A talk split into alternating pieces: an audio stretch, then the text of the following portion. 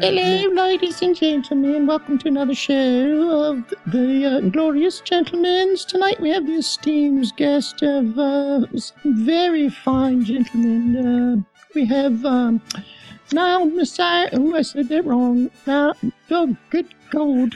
Oh, good God. Niall Messiah the Great. Are you there? I am here. Sir Roxalon. You know, it's just simple lines intertwining, you know, very much like, well, I'm really influenced by Mozart and Bach. It's sort of in between those, really. It's like a mock piece, sort of. The lines intertwine. Well, you scare me, Woody. I call this one Lick My Love Pump. Oh. I just got to go change my underwear. Hang on for a sec. Also, tonight we have an esteemed guest that's joined us, Lord of the Flame. Are you there? I am, good sir. Oh, lovely, lovely, lovely. And I am your host. I am Rapunzel James. Tonight we have an excellent show going on for all of you lovely guests that are listening to us tonight. Our main topic tonight is things in everyday life that piece you off, or just piece off, whatever. Who would like to get started on this topic tonight? I don't know if I can. Oh no, I spilled it. Oh no, there goes my arm. Oh, I spared a little me. Oh, God. Who's been drinking tonight? Into that nasty. Oh, it's definitely been drinking tonight. Oh, Lord. Oh, that was great. So this all started with a dishwasher discussion. It did. So wait, why don't we start there? Actually, it started with me complaining about the dishwasher. Yeah, someone posted actually tonight saying, what the F? Yeah. Was that Grant? Yes, it was. And I thought he was going to be here talking shit like that. What was he complaining about tonight? His dishwasher. Ah, somebody didn't load the dishwasher right. Right. Yeah. So I get told I am too critical in my household that every time someone loads a dishwasher, I'm reloading it.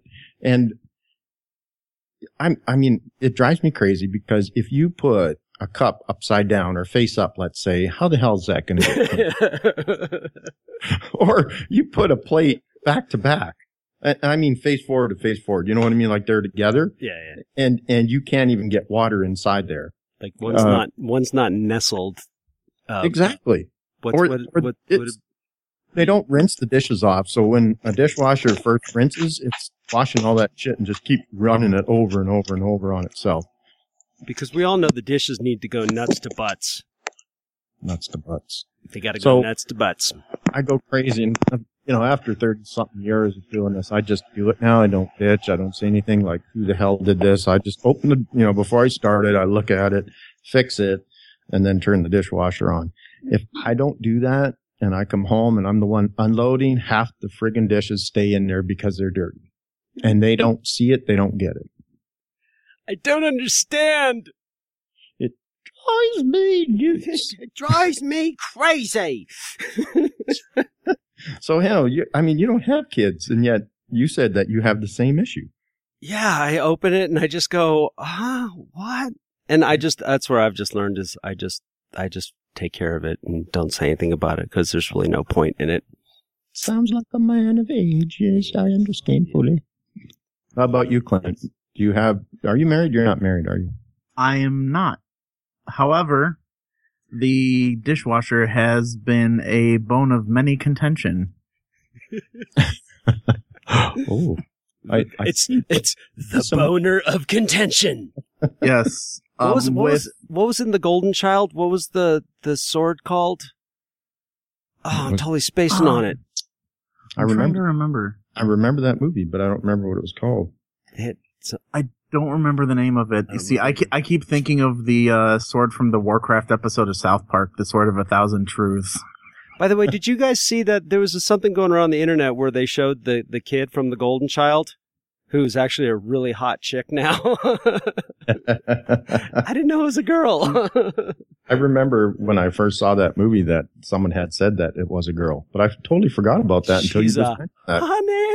I mean, it was just a little kid back then, right? Mm-hmm. Mm-hmm. Mm-hmm. Mm-hmm. Anyhow, I'm sorry, Lord of the Flame, I cut you off. Oh, no, that's okay. Flame on. Yeah. So, yeah, with my last household situation here, I told my roommate, you know what? Just don't touch them. Let me do it. Otherwise, this will come to blows. Yeah. This will come to blows. And I've got a simple here. We just do the dishes. There's no dishwasher here. You said you don't have one. No, no dishwasher. Wow, you're old school. You're looking at them. Yeah. Yeah. You're keeping it old school. Yeah. All right. Well, let's OG, move baby. Let's move off of dishwashing. What about driving? Is there any drives you crazy in the world out there when you're driving to from work or wherever you're going? I have one simple pet peeve when it comes to driving, and that is people that cross solid white lines. That's the one that drives me nuts more than anything else in the world. It's a solid white line. You are not allowed to cross it. This is true. And yet people do it. That's my big pet peeve. Austin, I don't know if it's in their book. I can't find it anywhere. But people, when they turn right, the way I was brought up, in every province and state I've lived in to this state, when you make a right-hand turn, you stay in the right-hand lane.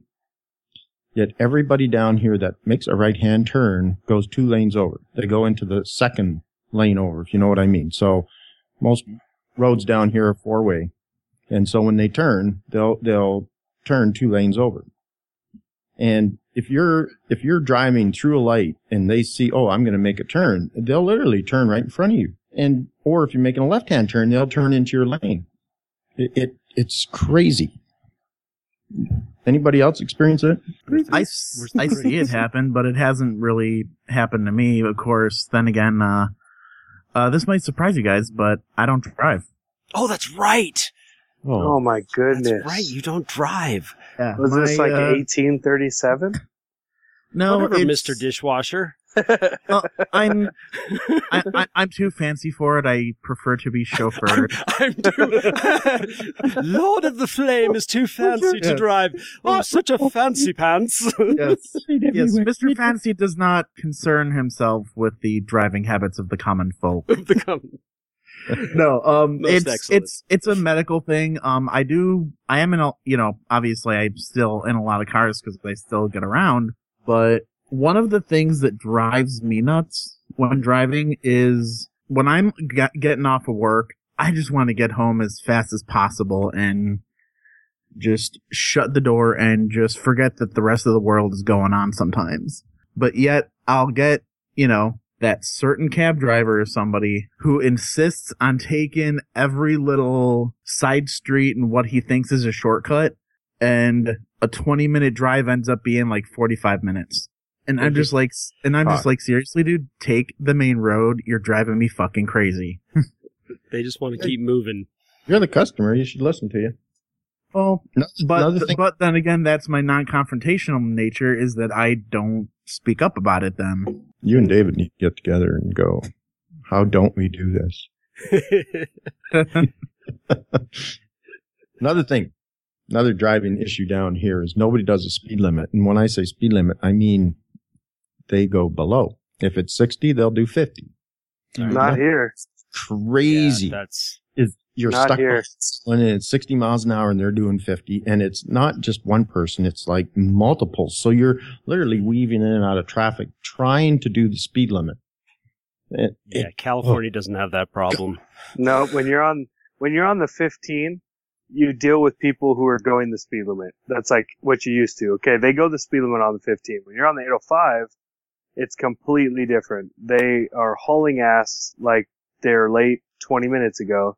All the way up to the 5. It's weird how the difference is between both freeways. I understand. You can't get mad at someone doing the speed limit. If they're doing the speed limit, fine. But when you're doing under the speed limit, keep to the right-hand side, you mother effers. Well, that's what we have up here now is they expanded our two-lane highway to 4. And there are these self-proclaimed speed limit police who drive in the left-hand lane. And like most states, state of Idaho, slower traffic is supposed to stay right unless you're passing. And people love to sit there and be a little, their own little traffic cop, you know, like, I'm going to go the speed limit because that's all I have to do. And they just make everybody angry. It's like, oh, Lord. Peace off. That's what we should all say Peace together. Off. Each one of these. Peace off. Peace off. But what's wild is, so when I've got my Chevy truck is a quad cab 2500. I have a short bed. I don't have a long bed, but it's still, it's a really big vehicle. And I drive that thing like a taxi cab I used to when I was in California, even like in San Francisco. It just, you know, that's just how I drove. And then when I moved up here, it's like the pace is a lot slower. Everyone's a little more mellow. There's actually stuff to look at. There's scenery. And I pretty much, we have in our towns, we have 25 mile an hour speed limits, and they mean it. Like most places that you can go 5 miles over, no problem. You drive down, and it's funny, we'll always catch, there's always like out of town celebrities or musicians, they're late for a gig or whatever they're doing, like they're going, 25, I can do 32, 33. It's like, nope, you get pulled over. And so I just finally got comfortable with driving either the speed limit or just a little bit above it, no big deal. But what's weird is when I go back to California and I get on, you know, just even at my parents' house, I'll be visiting, and the main road is about, it's 30. And I'll go down to 35, and and what I love is I don't mind pissing people off because I'm on vacation. So I can take my time wherever I go. I'm not in a hurry. I'm not rushing. And so I'll still do like 35, and I am just getting passed left and right like crazy. And it was the first time I went home, I was driving to San Francisco with a friend of mine, and I was in Lauren's car, and I'm just cruising along, and she's looking at me. And, you know, I used to, if somebody was doing the speed limit, I was on their butt. Like, seriously, like, you need to move over. I just flashed my high beams. I wouldn't even pass them. I just ride their ass, like, because they're not supposed to be in the left lane. And so, I mean, I was just horrible with that stuff. And so I'm driving along. It's my first time back. And Lauren looks at me and she's like, what's wrong with you? And I'm like, what? She's like, you're barely doing over the speed limit. You're not tailgating anybody. Like, what happened? And I'm like, oh, I guess I'm still on Idaho vibe. It's totally different. I mean, it's weird. And I actually, my first girlfriend, she flew out. We were going to go skiing, and she flew out to Oakland Airport, and I went and picked her up. And so we're driving through the East Bay, you know, and it was a little later at night, so people are moving fast. It wasn't like rush hour traffic. And I literally was watching her freaking out because she grew up in Idaho. She's never really, doesn't really do big city at all. And it was wild to just see her like actually uncomfortable with just the amount of, you know, traffic and people rushing by and everything like that. It was wild. Country folks. What's crazy, there is a ton of, I mean, Austin's almost 1 million people and it just keeps growing. So there's a ton of traffic here, but the infrastructure of what started Austin, the old farm community or whatever, they control the traffic. They're the ones you're weaving in and out of, because us newcomers that have come from more faster paced communities or whatever, we're like, move over for Christ's sakes. And they don't think they're doing anything wrong. You'll just see them like, da da da da, and a lot. It's just crazy how they're tuned right out of it. And I don't know how they know when a 40, they do a 30, and a 50, they do a 40, and a 60, they do a 50. It's like no matter what road you're on, they'll do 10 under the speed limit. Always. Well, that's why a lot of places have minimum speed limits now just because of that. And you'll get pulled over for going too slow. It just drives me wacko. Yeah. They have those all over here in the Chicago area. Yeah. I just don't. Since I moved up here, I'm not that, well, I've consciously, so we have several 2-lane to 1-lane merges. And that's what, you know, most people's pet peeves are about, you know, it's like, hey, let's make like a zipper, you know, we'll get there quicker. That was my little thing. But, you know, there's always somebody trying to get further ahead on the right lane. And, you know, anyone that's ever looked at any traffic studies, the minute people start braking, is when you start, you know, having these clusters. And if everyone just like was going at an even speed, not being on another person's butt, not braking, you'd actually have a better flow of traffic. Yeah. And so that was the one thing that, you know, it's pretty much the only thing I can get fired up about here when it comes to other than we have this weird thing where, in my town, we don't have stop signs at every intersection. So we have a lot of uncontrolled intersections, and people just don't understand the rules of an uncontrolled intersection. And that's annoying. Or they, you know, there'll be a stop sign at one intersection, but not the next. And the Tourons are in town, and, you know, they're not paying attention. They're looking for where they're going. And so they'll stop where there isn't a stop sign. They'll literally blow through a stop sign. But at any rate, I don't have that much to get fired up about. But I finally just got to this point where I'm like, you know, I'm not going to pay attention to what other people are doing. I'm going to get myself to where I'm going safely. You know, a lot of this I got from motorcycle, you know, class and doing motorcycle classes, which is just like, you know, all you need to be concentrating on is getting yourself to where you're going safely, not thinking about anything else. Just focus on the task at hand. That's all that matters. Yep. Don't worry about what the other guy's doing, you know, because usually within, you know, by the next stop sign or the stoplight, I'm next to somebody anyway. Exactly. So I just finally just let go of it. And I'm just so, I think people get so, I mean, man, when you see somebody that's just really, really fucking pissed off behind the wheel, it is hilarious. Yes, it is. I fucking love it. There's just no better time to just make faces at people when they get just so angry. They're just shaking their fists and flipping you off and everything. And I just like, hi, wave, so make little faces at them. Yeah, I love you. Yeah. No, and it's true. You know, I've done studies in my own head, just driving and seeing. Okay, next light. See who's there, who's not there, who passed me, who didn't. You know, who did I pass? You may save 30 to 15 seconds over a 10-mile span, maybe a minute, which is nothing. That's the truth. That's the one thing that took me a while to realize is that. So if I go, let's say, you know, whatever, our speed limit's 60 and I'm going 65. Okay, that's not that big of a deal. If I'm running a little late and I start doing now 70. So that 5 minutes or that 5 miles an hour equates to 5 minutes on an hour-long drive. That's an hour. When you break it down to like, a 20-minute, 40-minute commute. If you can hold that speed. It ends up being nothing. Yeah. You know, like maybe you get there 30 seconds faster, you know, maybe you get there a minute faster, maybe, you know. I mean, that's what keeps me sane is just thinking those kind of things. It's because I'm passionate about, I don't want to say I'm a rules guy. Maybe I'm a rules guy. Yeah, you. Hey, wait. We started this conversation about the rules of the house.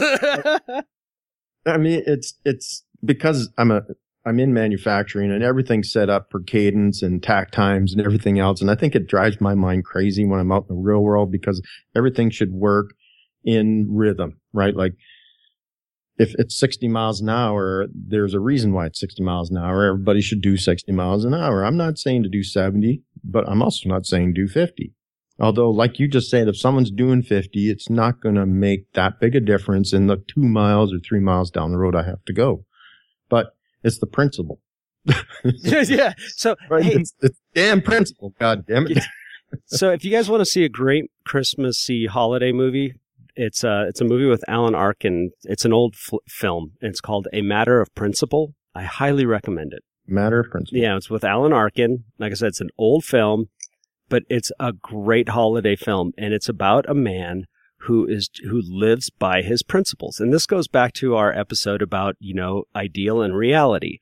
So he's got his principles, you know, and it starts to rub everyone the wrong way. And it's like, you know, there's a point where it's like, you know, damn your principles.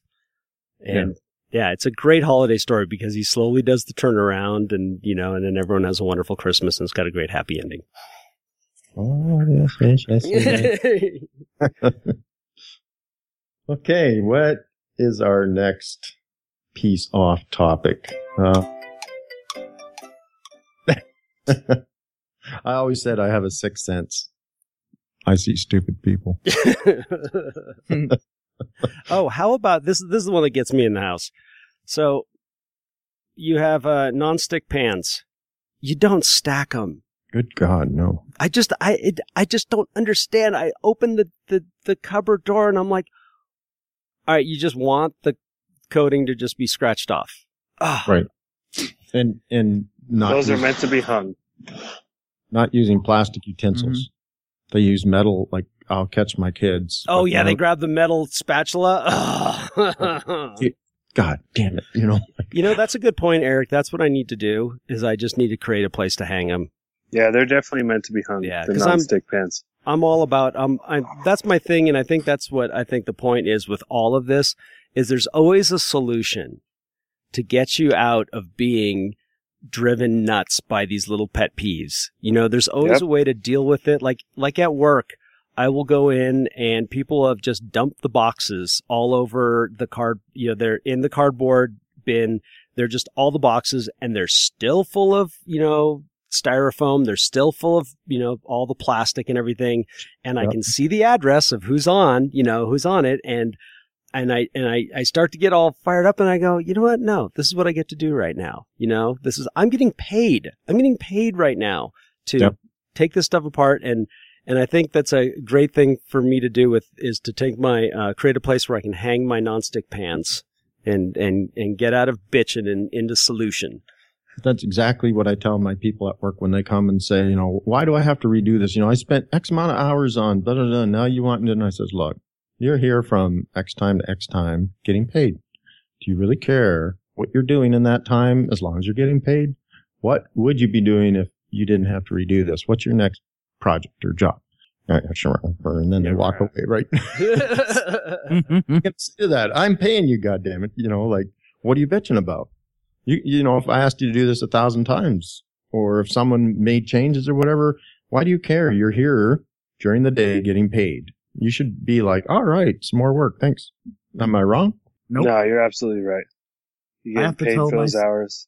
I mean, it's not like it's 5 o'clock and I'm asking, okay, I need you to make these changes. That's different, right? Then you could bitch and I understand it. Yeah, I have to tell myself that if I'm working with a difficult field technician when I'm at work, you know, if I just have to keep taking this extra time just to explain things over and over, you know, which to me I can get easily, you know, frustrated at the redundance of it all. But then I keep having to tell myself, you know what? No, this is what they pay me for. Yeah. This is what I must do. And you know, like they apparently think I'm pretty good at it, so must do this is.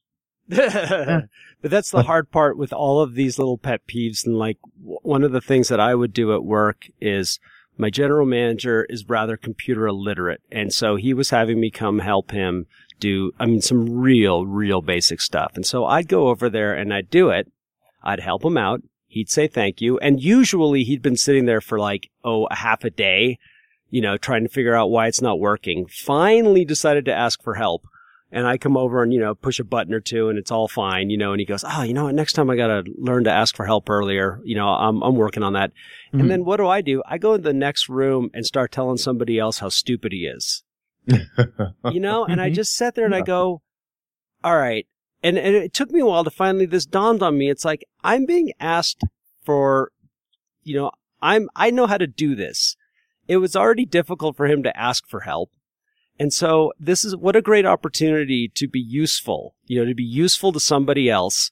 But what do I have to do? I have to go, you know, do some character assassination afterwards, you know? And I finally was like, no, this is not it. This is, you know, and now it's like I go in there, I go, you know, no problem. Happy to help, you know, anytime. And I walk away and I leave it. It's like, why do I need to tear somebody else down? You know, because it's just a skill that he doesn't have yet. Yeah. He'll have it. Some people choosing muscles, buddy. Yeah, there you go. You know, they really don't. They're not good at it. They'll never be good at it. Some people, like my wife, I hope she's not listening, but you know, for years and years and years, she's had her own computer, and for years and years and years, I show her the same things at different points throughout the month or year, whatever. She'll come with me, and I'll go, you know, I've showed you this probably 4 or 5 times. I don't remember. And you know what that is? That's telling me I really don't give a shit about it. But don't take it as that, because I'm definitely not the most computer literate person out there. Like Josh has shown me multiple times how to set up the freaking thing to do a podcast. And it's like, that's not where my love is. Yeah. It's not where my heart is. So I don't put that effort into it. And it's not. I say, when he's showing you, your mind is somewhere else. Well, it's not necessarily that it's somewhere else. It's just that's not, my effort is in the podcast. Your wife's effort might be into something else. So Definitely. When she hears you saying it, it's thank you for helping me, show me. But honestly, that's not where I'm going to be the best in. You know what I mean? So when you have that other person, like even for you, Heno, with that dude who you showed, you might have to show him again. Oh, yeah. And it's not that he is not thankful for what you did or is not respectful to what you do. It's just that's not what he's going to excel in. And that's definitely where I come from. The Charlie Brown syndrome. Dude, it definitely is. I've had to take pictures. I've had to take pictures of the damn thing. I've had to do everything. And it's like, I can't do it again. And I set it up the same way. I'm like, well, what am I doing wrong? It's not working out. I don't know. Well, and you know, the thing with a lot of these, like going back to, like if I sit there and I look at the dishwasher and I go, how does this not make sense to you? How does this not, there's a way to do this that's the most effective. Why, well, whoever's putting the dishes in that way, they're not thinking in those terms. And it's so easy to want to personalize it and to say like, oh, well, this guy's driving like an asshole because he's an asshole. Whereas, well, they could just be from out of town and they're lost. Or they're right now, they're having a really, really, really bad day. Something really bad happened. They got into a fight. But I want to personalize it because that's what my ego tells me to do. My ego says, you don't care to learn this. Why can't you learn this? Well, it might not, like you said, Eric, it just might not be your thing. All of our brains work differently. Some of us, like you said, Paul, you're real, there's an order to things. There's a way to do something. You come from that technical mindset. And that's a very masculine approach. I talk about this on other podcasts. There's also very feminine approaches where the exact details, they're not that important to some people. They're just not. But for me, my challenge is not to make it personal. And that picture Grant posted for me not having a dishwasher, everything looked right. The cups are upside down. The bowls are upside down. Everything was going to get washed out. What was the problem? What's the problem? It's going to get washed, right? Yeah, it's all in the right. The bowls weren't right side up, so they were just going to fill with water. So I was like, I don't know what's wrong here. But yeah. That's how people look at things. I'll look at a painting and I'll start picking it apart. Like they would have had to do this color layer first, and then they added this. And then I'm even picking paintings apart on what colors would have gone on first and then built out, towards what made that picture. And that's what you're saying is someone, the feminine side, look at that picture and say, look how beautiful that is. So I'm guessing I have the super feminine side. When it comes to electronics. I'm definitely feminine. That's why they call you Lady E. Lady there Electronics. So Clint, I've noticed every once in a while on Facebook, I'm sorry, Lord of the Flame. I've noticed every once in a while on the old social medias that some things at work kind of frustrate you occasionally. On occasion, they do. Fortunately, some of those frustrations are gone. Did it fix itself? No.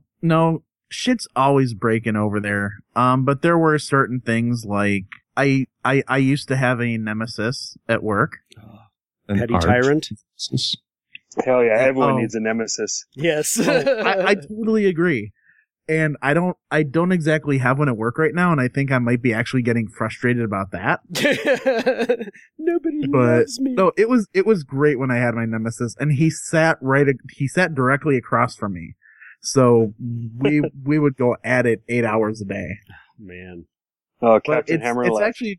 It's actually a good thing that he's not there anymore because I could have been out of a job because, I might have given in to that little green rage monster once or twice.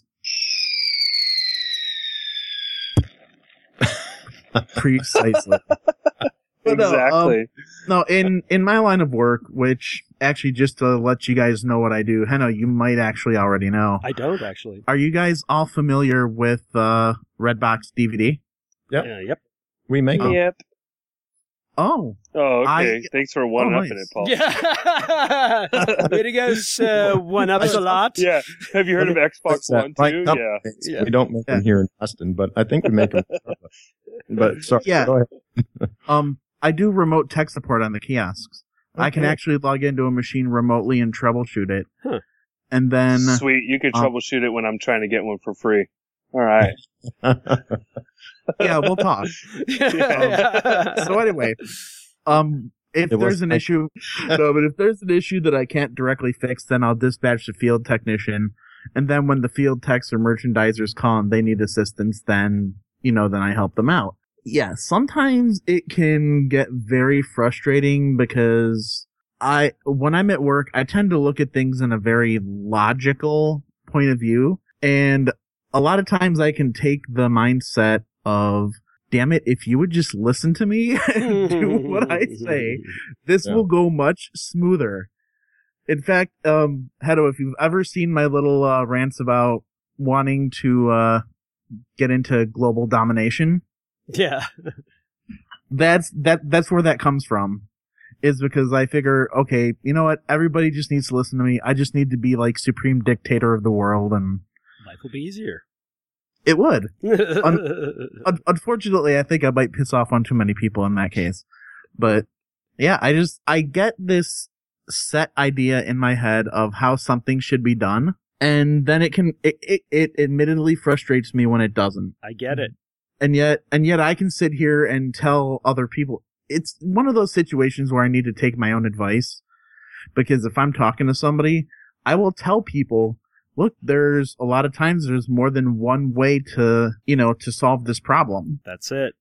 Like if I'm troubleshooting something at work, I'm like, yeah, just unplug this cable and, plug it back in. Well, from what end? It doesn't matter. It'll reset it either way. But.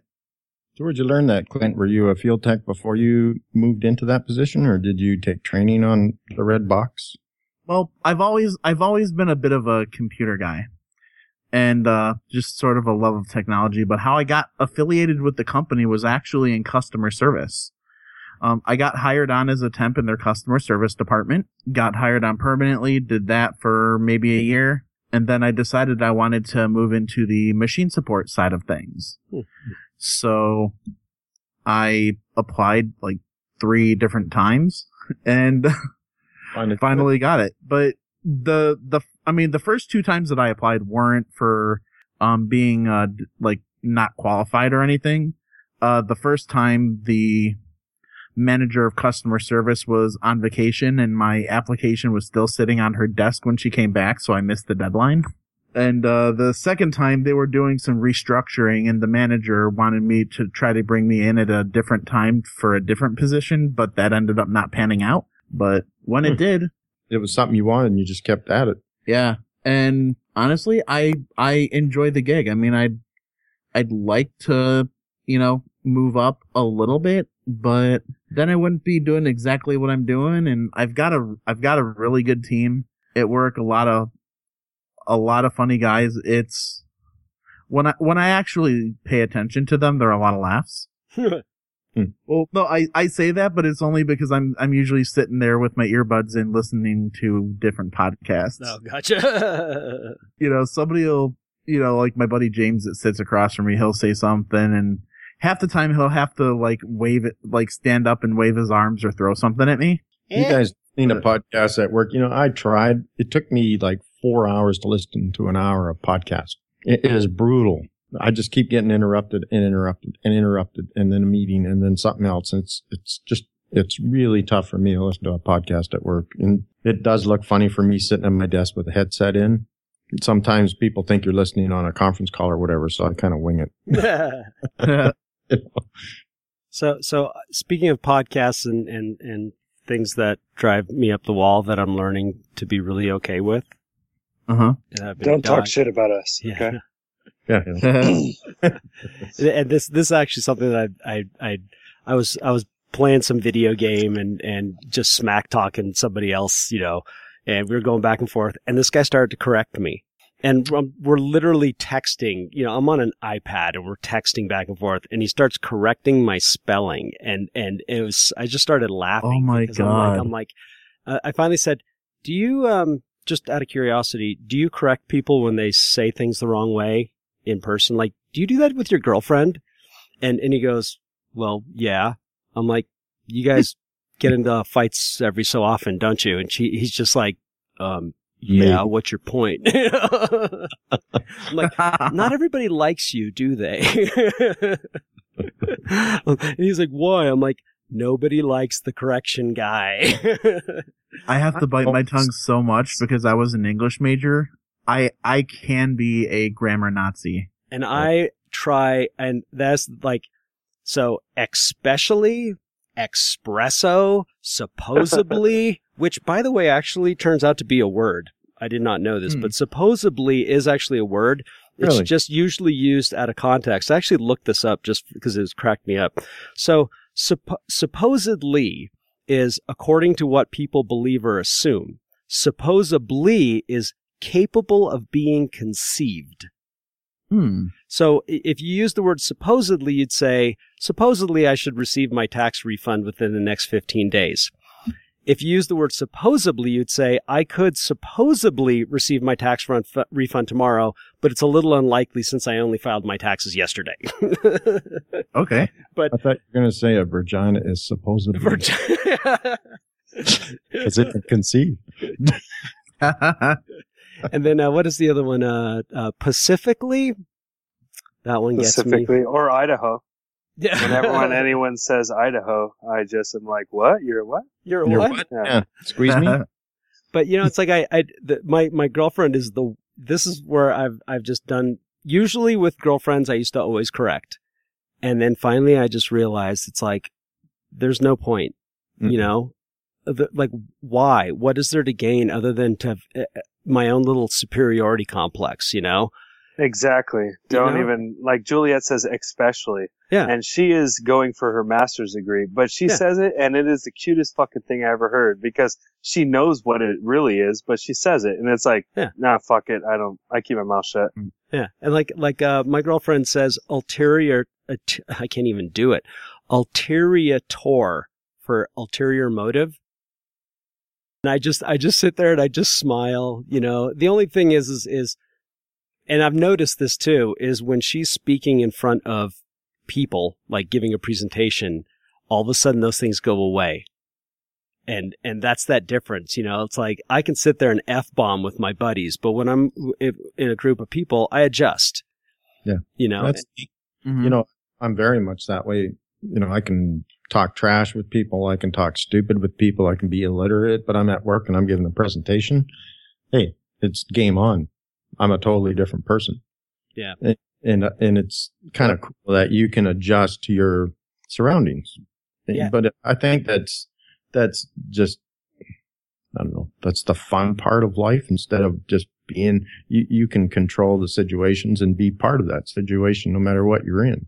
Yeah, because I at first I was like, well, I'd hate to, you know, I should correct her because I'd hate to see her go, you know, start speaking in front of people and they think that, you know, that she's whatever, illiterate, not educated, whatever it is. And after a while, I realized that, you know what, I don't have to worry about that. And besides, it's not for me to decide that. Right. And she probably didn't get where she was because she's illiterate. Exactly. Exactly. So that's why I'm like, I am so off the correction bus. I mean, that's where I'm at, right? You know, people, you know, talk to me on podcasts and they probably think, what a stuttering, bumbling idiot, right? But it's because I'm always trying to think. I'm trying too hard. We talked about that before. When you try too hard and then your mind's trying to think ahead of what you're going to say, and before you know it, you're an idiot. You're just a bumbling idiot. Whereas if you just let things naturally go, then it comes out naturally. And that's especially when I'm at work. I know what I'm talking about. I'm not presenting on something I don't know what I'm talking about. You're usually presenting on something you know what you're talking about, and you take control. You take charge of that. Does that make sense? Yep, it does. You see, I'm told at work that I shouldn't be letting things go naturally, but then I realize that they're not talking about words. No, but it was funny though. Hannah, you just made me think. This past week, I was witnessing in a debate at work over the word irregardless. Oh, that one. Oh, yes. That gets people. That gets people going. It's amazing, dude, that one, how it gets people going. Dude, I thought this one was going to come to blows. I seriously did. I mean, me. Word anyway, because the definition of irregardless is regardless. Regardless, yeah.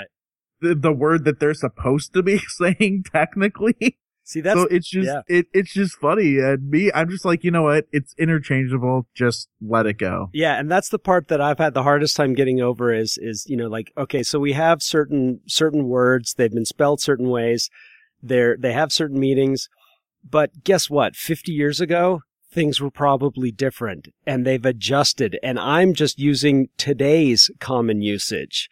I'm not using 50 years ago. And just like I can sit there and say right now, this is the way it should be. Well, guess what? In 5 years, you know, we see it all the time. Well, we just saw it with the words that were just added into the, you know, the dictionary, you know, like butt dial and that kind of stuff. It's like, that's not a, you know, I can get so fired up about it, but it's like, hey, if something becomes part of common usage, you can't control it. You know, you're never going to control it. Yeah. I'll tell you the one that cracks me up, and I'm sure that you guys have seen this coming across all over social media, but when people use the word bae to refer to a significant other. Yeah, thanks. Babe? Did you say babe? It's bae. Bae, it's B-A-E. B-A-E. Yeah, it's just bae. Bae. Yeah, and it's like a little romantic pet name that people are using for each other, and it cracks me up because I went to look up the meaning of the word one day, just for the hell of it, and it's actually the Danish word for shit. So what do they think there? Is it short for babe or something like that? Like what are they using babe for? Hey, babe. They're basically using it for babe. It's like they're saying babe, just dropping the second B. Yeah. Well, how stupid is that? I mean, it's one syllable, babe or bae. I mean, it's the same number of syllables. It's just one letter. Well, yeah. Just, you know, axe me, you know. I just want to go. Oh, dude, that I hear people say that, and I'm like, man, I wish I had an axe right now. I would show them the difference. But okay, but on a side note, you have to think though. Whoever like prepared and proofread Hitler's speeches was the original grammar Nazi. Yeah. Oh, that was good. Where's my drums? Oh. I put my sticks away. Hang on. I'm like. There you go. Thank you. Thank you. I'm here till Thursday. Yeah. Well, thank you. Thank you very much. So anything else that pisses people off? Like, you know, we've talked some pretty good conversations. We've talked about grammar correction. We've talked about driving. We've talked about dishwashers. We never did mention the paper towel that David kind of hacked me on. Oh, so yeah. Give me the story on the paper towel. Well, it seems like paper towel is goddamn expensive, and they use it for everything. So, you know, we've got a dish towel sitting there to dry dishes, and someone will wash a cup and take a piece of paper towel and dry their cup and put it away. And like, whoa, wait a minute, the dish towel's sitting right there. But then I'll catch them using the dish towel to wipe a cupboard, which is the dish rag was in the sink kind of thing. You guys know what I'm talking about, right? Oh, yeah. They seem to have everything ass backwards. And so I used to just go crazy, you know, or a box of Kleenex, and they'll take a piece of paper towel, blow their nose, and throw it in the garbage can. I'm like, what the hell? Do you know that's probably 5 times more the cost than, a tissue paper? Or a tissue, but they don't look at it that way because they never had to pay for anything. And I mean, we're talking cents, minuscule little bullshit, but it all adds up, right? And like when you're doing the groceries week after week, and you're buying all this shit, and you go, God damn it, I'm sick of buying paper towel. You know? Why are we going through it like it's nothing? And then you start watching when you're at home, right? You start watching all this shit, and you go, well, no wonder. So yeah. So, you know, I would pick something and get anal on it just because Yeah, I'm a control freak. Yeah, control freak. It's not that. I just, this is what engineers drive most people crazy, is because you're in an environment where you're always taught lean, lean, lean. Everything you see is lean. Where can I take money out? Where can I save money? Where can I reduce costs? Where can I save labor? Where can I? So you're constantly, at work, that's all we do. We focus. I'm a green belt. I'm just one step away from a black belt in lean manufacturing. And I bring that when I come home, I can't shut that off. I'm still looking at, why do you do that this way? You could save like 5 seconds if you did it this way. In the scheme of things, irrelevantly, who gives a shit? You're at home. You're not counting times or seconds. You're not getting paid for. But that's just my mind. Your mind is going all day long. You spend a hell of a lot more time at work than anywhere else. Like probably, 60, 80% of your waking hours is work. The rest is either sleep or not. Like, take sleep away. It's just, evenings or weekends. Most of your time is spent at work. So you almost get programmed that that's who you are, no matter where you're at, if you're at work or at your home. I don't know if you see that or not, but that's why I get told that I'm a critical person. But I'm trying to get better. As I get older, I'm trying to I literally have to walk away. That's the best thing for me, is I see something, I walk away, because I'll say something. It's like everything I have. So I'll go to my office and try and get busy doing something else, and then I'll forget about it. That's what I try to do. One of my things at work that I have to say to myself a lot is just, just because somebody does something differently doesn't mean it's wrong. It's just different. Yeah. Yeah. They're trying to reach the same end. They just have a different approach to it. And just because my experience says to do it some other way doesn't mean the way that they are doing it is wrong. But if you've tried all these different ways and your experience tells you this is the best way, then it probably is the best way. That's the way I look at it. Yeah, and unfortunately, I've got a general manager who loves to reinvent the wheel, because his whole idea is maybe there's a new way of doing something. And I go, well, let's see. I've done it this way for the last 5 years. It's been successful. For the last 3 years that you've been around or whatever, we've tried it differently and we've gone back to the way we've done it all the time. So why don't we just stick to what works? But every year it's the same conversation, because I do seasonal work, so certain thing, it's we gotta fire up the irrigation system in the springtime. You gotta blow it. And it's always like this. Oh, maybe there's a new way of doing it, and it's like I go, no, there's not. There's just the way that we've always done it. And yes, if the more I do something, the faster I get at it. If I get slower every year, then maybe I'll look at it. But that drives me crazy, because I'm just like, okay, yeah, I appreciate the fact that you want to see if there's a new way of doing something. I'm not interested. I'm just not. Unless what you say makes sense. Like if he came from somewhere else and said, hey, there we did it this way and we found that it cut our time in half, and you think about it and go, yeah, it does make sense. Yeah. I'll consider stuff. I'll consider it. Sure. It's just that if it's been suggested several times to do it differently and not once has it turned out to work, then I'm exactly. Switches off. And that's what I'm saying about experience. When you sit there and you're looking at him going, we have tried this before. It's like, the person that tries to drive himself crazy. Was it Einstein who said that, someone sits and, if you push a button and the light turns green, you push it again expecting a different results? Yeah. It's not going to happen. That's right? That's where I've perfected the 1,000-yard stare. Just those instances. And the slow blink. That's where dumosity came in my mind, at work, when people do that, right? Dumosity. Well, it's true. Let's try this again. Well, the last time didn't work. How many times do we have to prove to you that this is a dumosity situation? Okay, toilet paper. Toilet paper. Which way does the roll go? Over. No, I have cats. It goes under. If you don't have cats, it goes over. Bravo, Eric. That's my answer. Is it goes over unless you got cats. Yeah. The cats figured that one out. So I've never owned cats, so for me it was always over. Yeah, I mean, if I put a roll in, it's over, but I have found it under and it doesn't bother me, right? It's not something that I would go, God darn it. It definitely bothers me.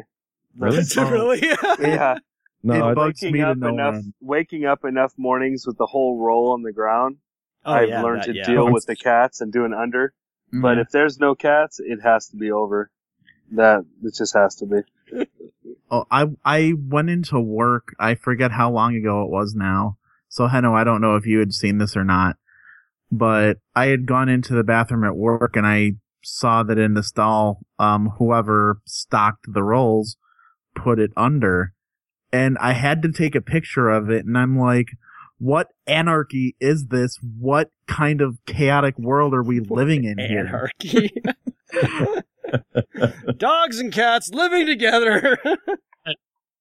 Yeah.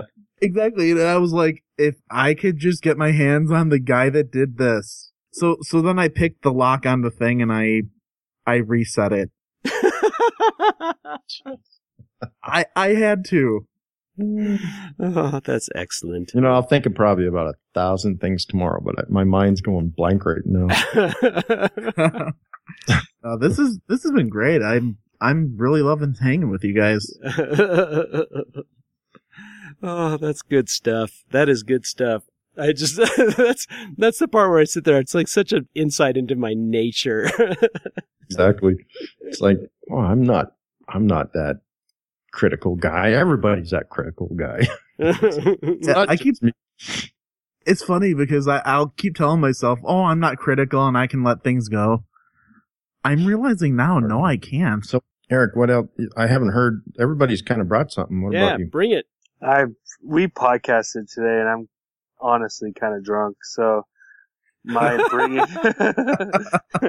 I'm trying to be as mellow as I can be because I'm on a whole different level right now. Hey man, I'm on just a different wavelength than you guys are. Baby. So what pisses off drunk Eric? Yeah, what pisses drunk Eric? What pisses drunk Eric off? I don't know, man. Except for the obvious running out of alcohol. No, that doesn't piss me off. That just means it's time to go to bed. When all the booze is gone. Yeah. What pisses off drunk Eric? Yep. What pisses off drunk Eric? I don't know. I don't get pissed off super easily. You hear that? My 13-year-old voice kicked in. I don't know. I don't get pissed off easily. It's stuff that gets. Like it. No, I don't. And if I do, then maybe back up because then it'll be something big. But I'm gonna be boring here. It's not dishwashers. Like I said, that picture Grant showed, I had no problem with. What about laundry? Anything to do with laundry? Someone washes. Oh, okay. Well, we'll say something right now. Ooh. All right, so it's good. We got something. It's not dishwashers, but so I grew up and I was the one that always had to do the dishes growing up. I hate doing the dishes, but if I do them, I put them in the dish rack a certain way. It's got to go plates to bowls to bigger bowls to other odd stuff and cups on the side, and you have to fit them in. If I get to a dish rack and someone just threw all the stuff in the dish rack, like bowls and silverware, and it's just all thrown in there, it kind of irks me a little bit. There's a method to its madness, and for me, it's plates on. So we can only wait. Eric gets that dishwasher because I see this is death. Maybe it can be an issue if we get a dishwasher, but that's if it comes to anything, that's one of the things where I've just done it for so many years. That's how it's got to be. But I don't get pissed off. I just get kind of like, oh, you're not doing dishes again. You suck. I'm going to turn it around real quick. How about when you're on the receiving end of somebody's pet peeve? Like, how do you mean?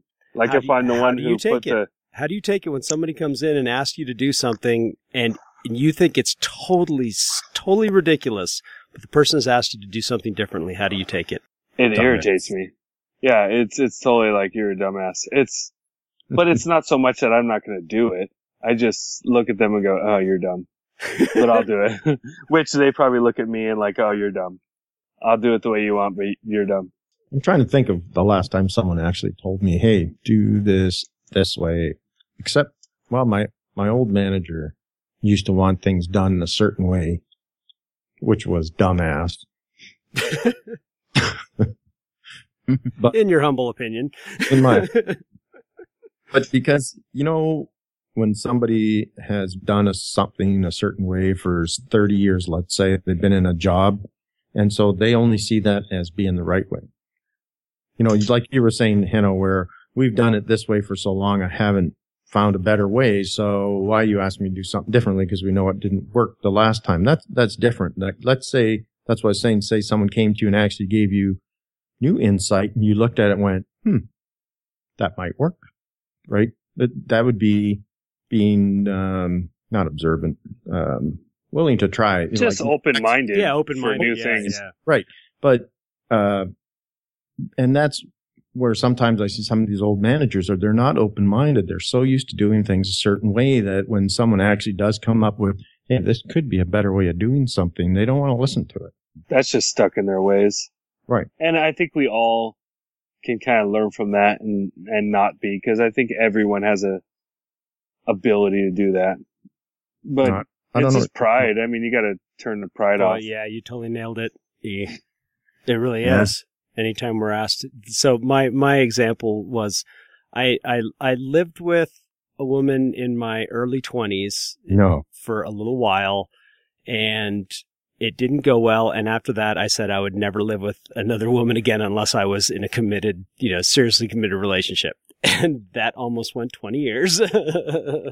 And then I moved in with my ex-girlfriend, and she's very particular, especially with these households. So we had no paper towels, very, very environmental. So it's like everything was, we had, cloth towels for everything. They got washed. So there was no waste, try to minimize as much waste as possible. And there are all these little things like this. And one day, so when I make coffee, I would, take my spoon, mix up my coffee, and I put the spoon on the edge of the sink.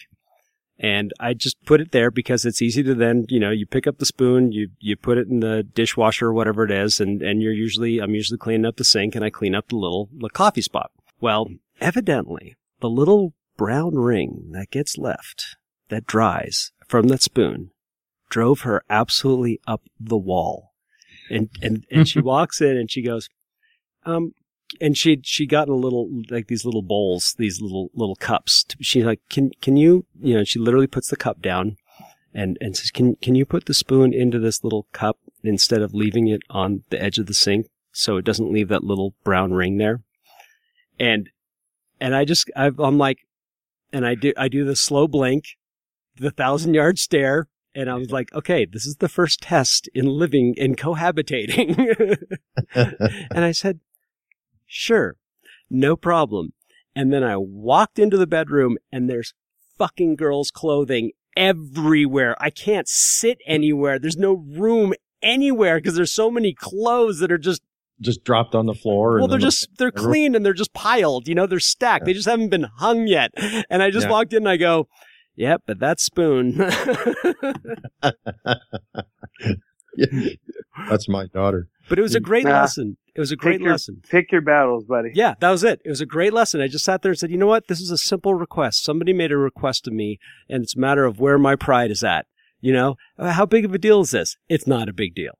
I'll show you a brown ring. That's honestly where my mind went when you said brown ring. So. Yeah. Actually, Hanno was kicked in. Yeah, and actually, Hanno, just knowing you, that's immediately where my mind went to. That's all right. Well, yeah, we're about an hour here. Yeah, I did come up with a short topic. I don't know if you guys want to. I can throw it out there. It was something maybe that we could get a little banter going. What do you guys think about makeup on women? On pigs? Would you think differently of a woman?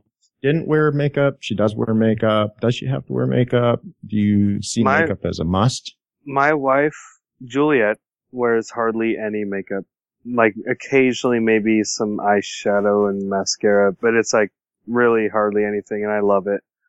My ex-wife, it was almost like Mimi from frickin' Drew Carey. So I appreciate not wearing all the makeup. Yeah, that's just how I am. I'm the same way as you, Eric. The less, the better to me. I mean, I never was big in makeup, and I think that women look better with the least amount. But I've seen people that actually go to the pool and have like full makeup on and they won't get wet. They'll go in the pool, but they won't get wet. But they literally went to the pool made up as if they're going out at night. And that I keep staring and I keep staring. I just want to say something, right? Like, really, are you that stupid? It's silly. It's like seeing a girl walk around with heels on, just super uncomfortable. It's like, okay, take your damn shoes off and be comfortable with us. You don't look hotter because you have these shoes on. You look silly because you're not comfortable around us right now. It's like, no, take the damn makeup off, swim in the pool, have fun. Who cares what people think about if you have makeup on? Yeah, I mean, that to me is very, they must think they're totally ugly, like without it. Mm-hmm. And yet it's, what exactly are you looking at? Because you're not changing anything of your features. Makeup does not change your features. It enhances certain parts of. Well, it can definitely change your features. It definitely could change them and make them make certain things pop and make things go away. That's the point of it. But usually that's done in a way that is supposed to enhance. Yeah, that's an enhancement, though. Yeah, but it still changes. But it totally changes and enhances. And I'll tell you another place where like there was one time where I was going. I don't know what we were doing. Oh, we were, and this is when I still lived in the Bay Area, and we were going to go down to Marriott's Great America, and we went to go pick up this girl. And we'd all been hanging out the night before. You know, we were all pretty hungover. And all of a sudden, you know, I'm sitting there waiting, and my friend Chris, she goes, oh, there she is, she's on her way. And I'm like. Who? Like, that girl right there coming down the street. That's her. And I'm like, really? And all of a sudden she gets to the car, opens the door, and I'm just like, that is not the girl that I saw last night at all. And as we're driving away, she starts putting on the makeup. And within 20 minutes, I'm looking in the rearview mirror. I'm like, oh, hi, there you are. Didn't see you this morning. And it was like, holy crap. Wow. It's false advertisement. It was. Well, you know why women wear makeup and perfume? Because they're ugly and they smell bad. That's why I married my wife. She's not ugly and doesn't smell bad. Yeah, I have never, ever, ever dated anyone that wore heavy makeup other than just, you know, like for a special occasion or, you know, something where it was the, you know, that going out particular, but just on average days, and I've actually been, most of the time I've been with women that wore very, very, very little. And that's what I'm used to. Yeah, that's me too. I could totally, like if we're going to a super special event and you see the makeup on, you just look at her and you're like, whoa, look at you. You're all like done up. Yeah, totally. Night. You're like, hey, check that. Not used to it, but yeah, I definitely prefer no makeup. I've usually worn more makeup than my girlfriends. That was me in high school. Yeah. Well, at least nails. But when you can actually see it, where you're looking at makeup and not the person, it actually turns me off. Oh yeah, I find it disgusting actually. You know, like you got some light shit on your. you got toilet paper. You got a little something here, not so much here or here, but right here. Can I wipe that? Oh, that's your face. Yeah. Oh, Tommy boy. Yeah, that's when I just grab the sponge, grab the entire face, push her underwater, and just scrub. No, the whole makeup. It's a whole different movie. Yeah, the whole makeup thing with me drives me nuts, and I look at. The majority of my ex-girlfriends, and yeah, none of them were like big into makeup, and it was just more of that natural thing. And I have the mentality, especially when it comes to relationships and things, that hey, what you see is what you get. You know, I'm like, I'm not gonna sit here and. You know, try to manipulate the package for you. So trust me, honey, you don't have to do that for me. You know, and the whole makeup at the pool thing. I call bull crap. You totally want her to manipulate the package. Well, my package, yes. Oh, let me grab the sticks. Well, wait. And certain parts of her lower packages, yes. Okay. But But the whole makeup at the pool thing, my building right now is kitty corner from where the one of the pools is in our complex. So I see the whole makeup thing, and it seems to defeat the purpose because, you know, if they feel they want to look, you know, pretty or whatever. I'm sorry, but if you're at the pool and you're in a swimsuit, you know, or a bikini or whatever, it's not your face that other people are looking at. Nope. I'm just saying. Oh, you have a face? Yeah, I'm like, wait a minute, there's something above. I'm like, where I thought it was. Yeah, it's like, wait a minute, there's something above the torso there? Yeah, it makes me laugh. You know, they get out of their car and they get all dressed up and they squeak to their chairs and they're looking and they're prim whatever. And then before you know it, all of a sudden they whip the dress off and then they're acting like, wah, wah, wah, wah. Then it's almost like they're on show. It's like a little old lady getting to the chair. And then once they get the everything off, then it's like, then they got the walk. You know, like the, oh yeah, look at me. Yep. It's funny how it's all show. You know, it's all about, hey, someone's looking now because I got, you know, my bathing suit cover off. Yeah, but the whole makeup thing is just not necessary to me, you know? No. And I mean, I just think of even some of the girls that I've crushed on. I mean, I remember this one girl that was in one of my English classes in college, and she was always in like suspenders with like the t-shirt and, you know, the like the backwards baseball cap and everything, and, you know, like hair tied back, ponytail, whatever. And in that class, she was hotter in my mind than, and, you know, she didn't wear makeup or anything, and yet she was hotter to me than any of the other girls. And I think it was more the attitude of, you know what, this is who I am. Oh. You know? They just seem more natural. They seem more relaxed, natural, and free-going, caring, loving. You know, they carry themselves better. They kind of act, they're happy-go-lucky. Everything that, you know, that kind of turns a guy on. Not just watch my nails, don't mess my hair, oh, you're crinkling my shirt, you know, whatever. Except when I eventually got up the courage to ask her out, I found out that she played for the other team. Yeah. But that's hence the backwards baseball cap. Yeah. You should have asked her that hypothetical question. All the signs were there, buddy. Up your house, would you use 2x4 or tongue and groove? Tongue and groove, baby. Tongue and groove. Oh, yeah. That's always a good question to have in your back pocket. I'm going to have to keep that one in my mind. So, I can't think of anything else on makeup. Anybody else have anything? No, I think we've rocked it. No? Yeah, Sailor Jerry has kicked my ass tonight. You were making Sailor Jerry mimosas? Yep, that's what I was doing, stupid Periscope. Hey, it looked like a good time. Now, we didn't tell we did not tell the Lord of the Flame how we end the show. Oh, yes. I forgot totally. We're supposed to each give a tip. A gentleman's tip. Just the tip. Just the tip. Just the tip. It's one eye only. So... who has got a tip for the masses today? All right, he would like to go first. Eric? Oh, pardon me. Sir? I don't have much right now. My only tip would be know your limit.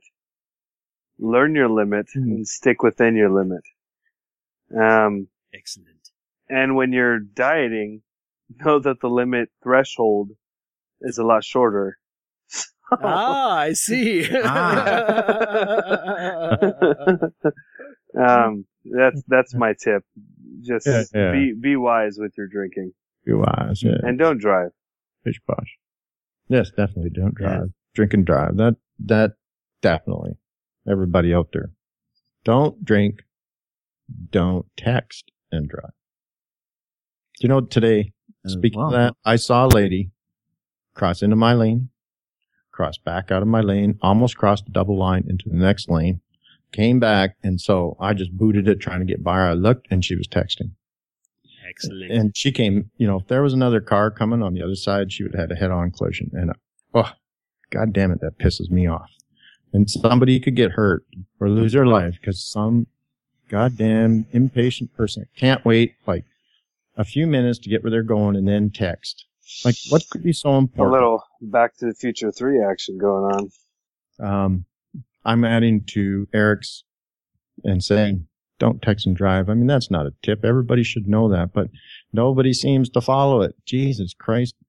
Do you know how many, you wouldn't believe how many times I've seen people cross lanes, and then when you go and pass them, they are texting.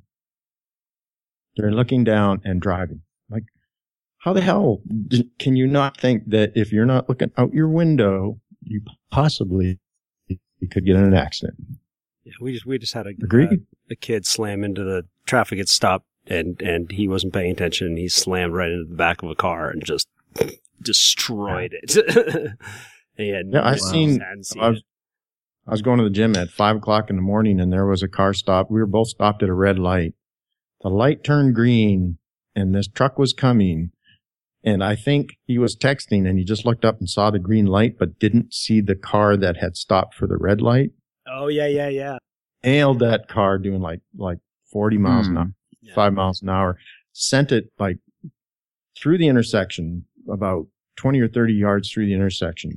I mean, it was just, and I just watched the whole thing. It's like 5 in the morning, just like an explosion. Boom, right? And that's all I could think of is he was probably texting, trying to meet somebody. And, you know, looked up, saw his green light, but didn't realize the car in front of him was at a full stop, starting to go through that green light, and just nailed him. Nasty. Wow. And I mean, nailed him hard. People on lewds should not drive. Here. Agreed. So my tip for today is if you have dry skin, horribly dry skin, especially on your face. Folks. Yes, I understand. Dry, flaky skin in between your eyebrows. The land of chaps. Yes.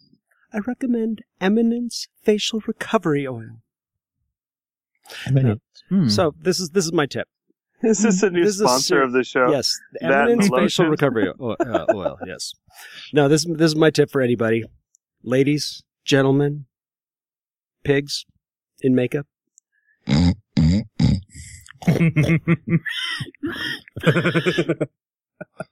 If you suffer from any sort of facial dryness of any sort that does not want to clear up, especially if you live in a dry, low humidity environment and no amount of moisturizing will help you, get the Eminence Facial Recovery Oil. It is organic. It is biodynamic. It is good for all skin types, including sensitive skin.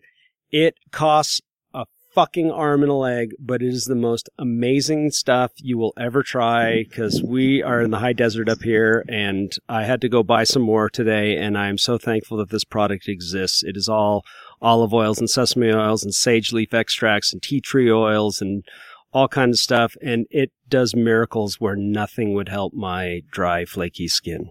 Would it not be cheaper? Because I have dry, flaky skin. We're down in San Diego, so it's still a deserty. We use like a vinegar spray that we made and some kind of oils as well, but we buy them all and make it ourselves. Yeah, I tried that way of going to an acidic, because that's the other thing that they recommend you do, and that did not work for me. It didn't help, and this has been the only thing that's helped for me. So if you've tried stuff and you know, haven't found a solution, I highly recommend this product. Eminence? Eminence, yeah. It's awesome. An organic skincare line from Hungary. And where do you get that? Servats a lot? Where do you buy that? At your online distributor. No, I get it actually at my gym, believe it or not. They have a spa, but I'm it's sure not a Walmart, Target. No, they're not going to. But if you go to it's EminenceOrganics.com. You have to go to online. You'll have to find a distributor for it for sure. It's not you're not going to find this in a store. So yeah, so that's my tip for today. Nice. And so I think I killed enough time there, Lord of the Flame. Ah, yes, yes, thank you. And I do have a tip. And ironically, it's actually a driving tip. You guys, don't be in such a rush to get everywhere. Because if you're going to try to rush and do things, you know, cutting people off, or the other thing that pisses me off, people like driving along the shoulder and then trying to cut in all the way up front. They don't realize it, but they're creating the situations that they're actually trying to avoid. So don't be in such a rush. Just go with the flow. You're going to get there. And what you think that you're doing to save time really isn't helping you out that much. So no, you're going to save half a minute, maybe a minute. 2 minutes. I mean, how much time are you really looking to save when you're doing shit like that? Just don't be a douchebag. Yeah, people are just thinking they're saving half an hour. I've got a 20-minute commute, and I'm going to save a half an hour by doing these stupid things. You're right. You got to just sit back, listen to some good podcasts, and don't worry shit about traffic till you get there. Just go with the flow. Exactly. Listen to Inglorious Gentlemen. Yes. Yes, yes, you're here. So that concludes our show for today, and as usual, so rocks a lot. Rocks up with this show.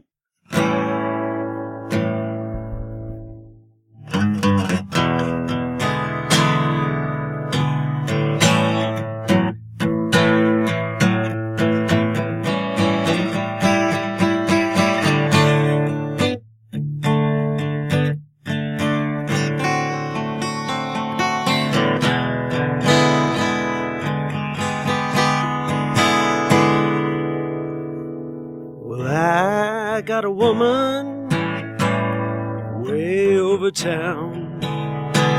She's good to me.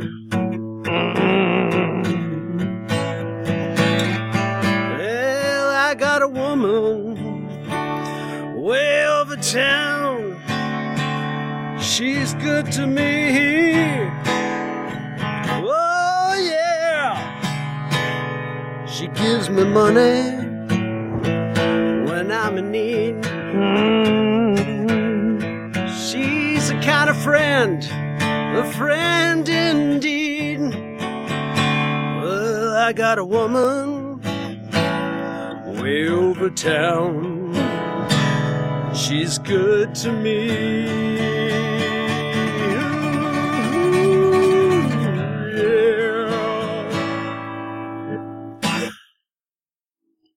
It took me a lot to not try and rock out with you on that one. You should have joined in. I was totally holding back. All right, gentlemen, I got to run. All right, peace out. All right, I know.